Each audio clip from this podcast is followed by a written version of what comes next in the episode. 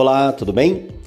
Você já analisou que todas as questões passam pelo empirismo e pela lógica?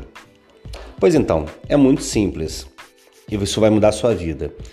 É empírico tudo aquilo que é a priori, sem aprofundar, sem maiores informações, algo que é feito porque parece ser o certo a fazer. Isso é empirismo. E a lógica? A lógica, quando é embasada em experimentação. A lógica é algo que faz sentido, que é baseado em entendimento, em objetos do conhecimento, objetos do entendimento. Então, o que eu sugiro para você, e é o que eu faço, todas as vezes quando olhamos uma situação nova, agimos com empirismo, agimos com acho que é assim, penso que pode ser dessa maneira.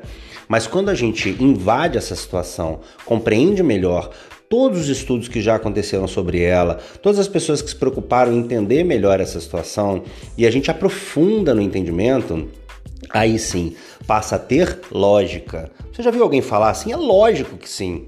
Ela fala com tanta convicção de alguém que já analisou tudo, entendeu que vários fatores levam àquela conclusão. Por isso é lógico. Então, eu te convido sempre a analisar alguma coisa, inclusive sobre o podcast anterior, o que é, por exemplo, um preconceito. Quando você entender que você analisa previamente alguma coisa, com pouca informação, mas a sua mente é obrigada a se ambientar aquilo para dar uma opinião, se você pescruta aquela situação, invade, analisa melhor, gasta um tempinho para entender, afinal, não gasta a inteligência, não gasta a sua mente, não gasta seu cérebro. Quanto mais ele desenvolve, mais ele se expande. E assim, a vida vale a pena. Eu te convido então para sempre ultrapassar o empirismo e buscar alguma lógica, para depois a gente auxiliar o universo na sua evolução, com opiniões sábias, consistentes e não blá blá blá.